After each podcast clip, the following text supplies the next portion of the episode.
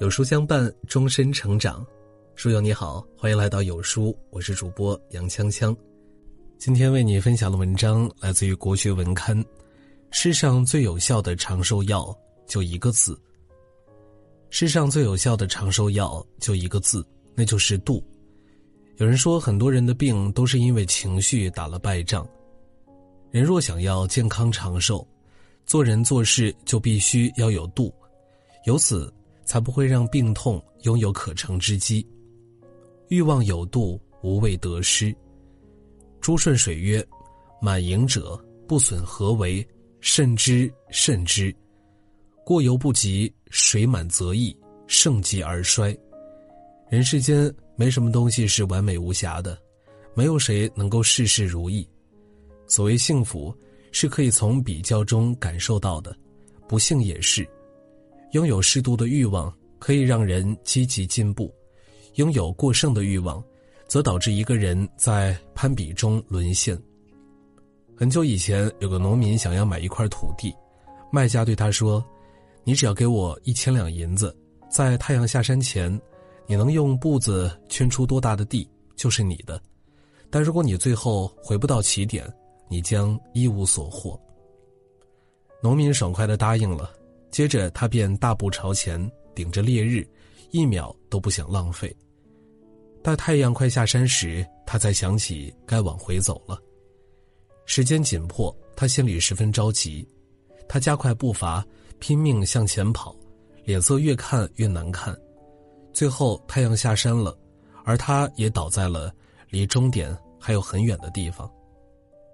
欲望和现实之间的距离越大，人就活得越累。欲望有度，不超过自己的能力，才能主宰自己的生活。无畏得失，闲看庭前花开花落，才能掌控自己的命运。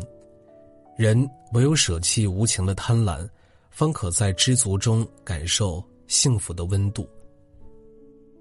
情绪有度，不悲不喜。中医表明，过喜伤心，盛怒伤肝，悲痛伤肺。思虑伤脾，恐惧伤肾。一个人是否健康，与其情绪的稳定程度有非常大的关联。能控制情绪的人，才有能力控制好自己的人生。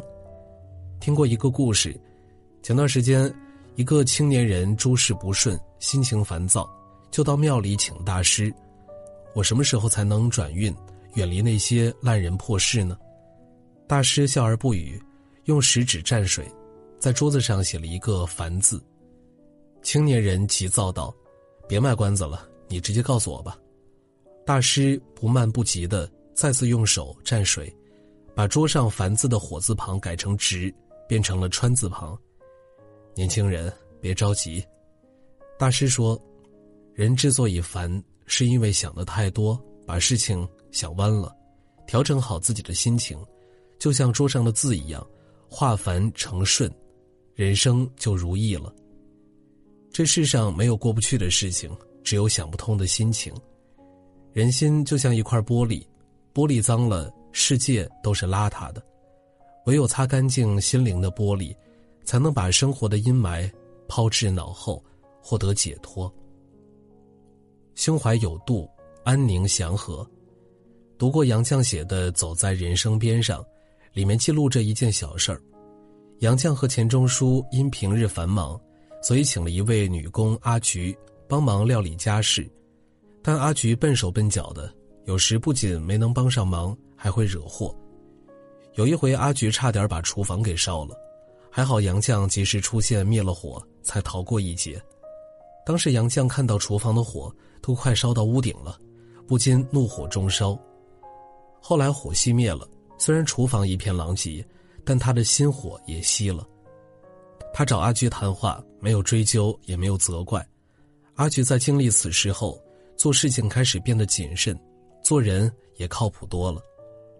站在杨绛的立场，也许我们的第一反应都是责怪阿菊，但是细想一下，这样我们会得到什么呢？结果无疑是，不仅厨房不会因为责备而恢复原状，而且彼此之间会产生芥蒂。影响日后的生活。圣严法师说：“有德即是福，无嗔即无惑，心宽受自严，量大治自愈。宽容他人，也许比责备更高效，更有积极意义。胸怀有度，才能不让别人的错误惩罚到自己，远离负面情绪，一生安宁祥和。人生苦短，好花不常开，好景不常在。